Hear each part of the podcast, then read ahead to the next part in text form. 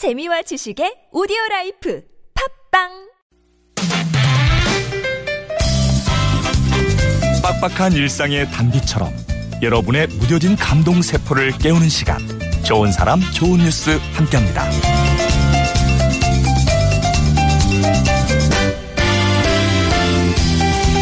최근 미 항공우주국이 행성보호관이라는 낯선 명칭의 신입사원을 채용한다고 밝혀서 화제를 모았습니다.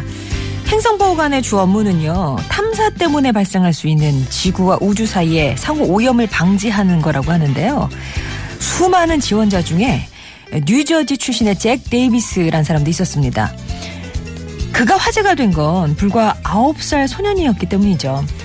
잭은 자필로 쓴 이력서에 자신이 볼 수 있는 거의 모든 우주와 외계인 영화를 봤다면서 나는 어리기 때문에 외계인처럼 생각하는 법을 배울 수 있다고 강조했는데요. 놀라운 건 나사가 소년의 이력서를 장난이라고 치부하고 쓰레기통에 버리지 않았다는 사실이었어요. 담당 부서 책임자인 제임스 엘 그린 박사는 잭에게 이런 답장을 보냈습니다.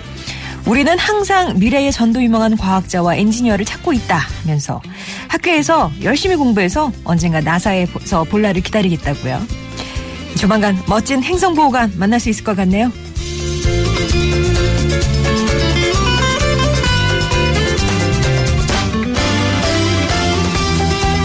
지난 2014년 세월호 사고 현장을 수습하더, 수습하고 복귀하던 중에 헬기 추락 사고로 순직한 고 정성철 대원 기억하시나요?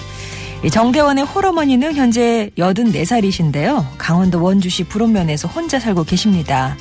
그런데 이 어르신에게 숨겨진 아들이 넷이나 있었다는 사실이 밝혀져 화제가 되고 있어요.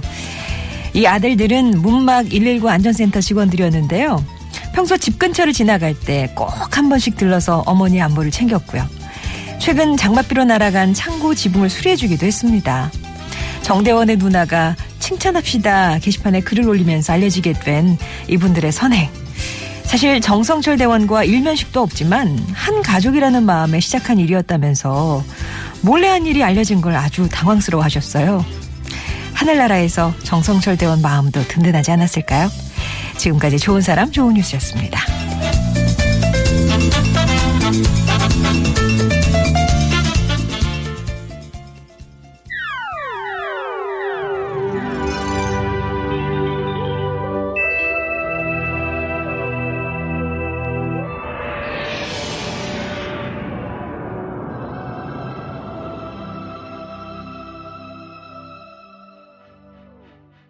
모디 블루스의 Your Wildest Dreams 였습니다.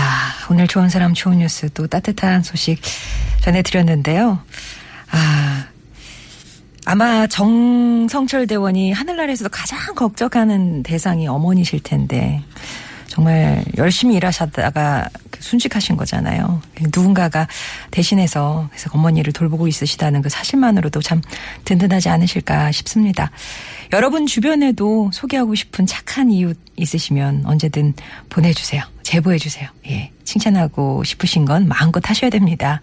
50원의 1호 문자 메시지 우물정 0951번 무료 모바일 메신저 카카오톡 TBS 앱 열려 있습니다.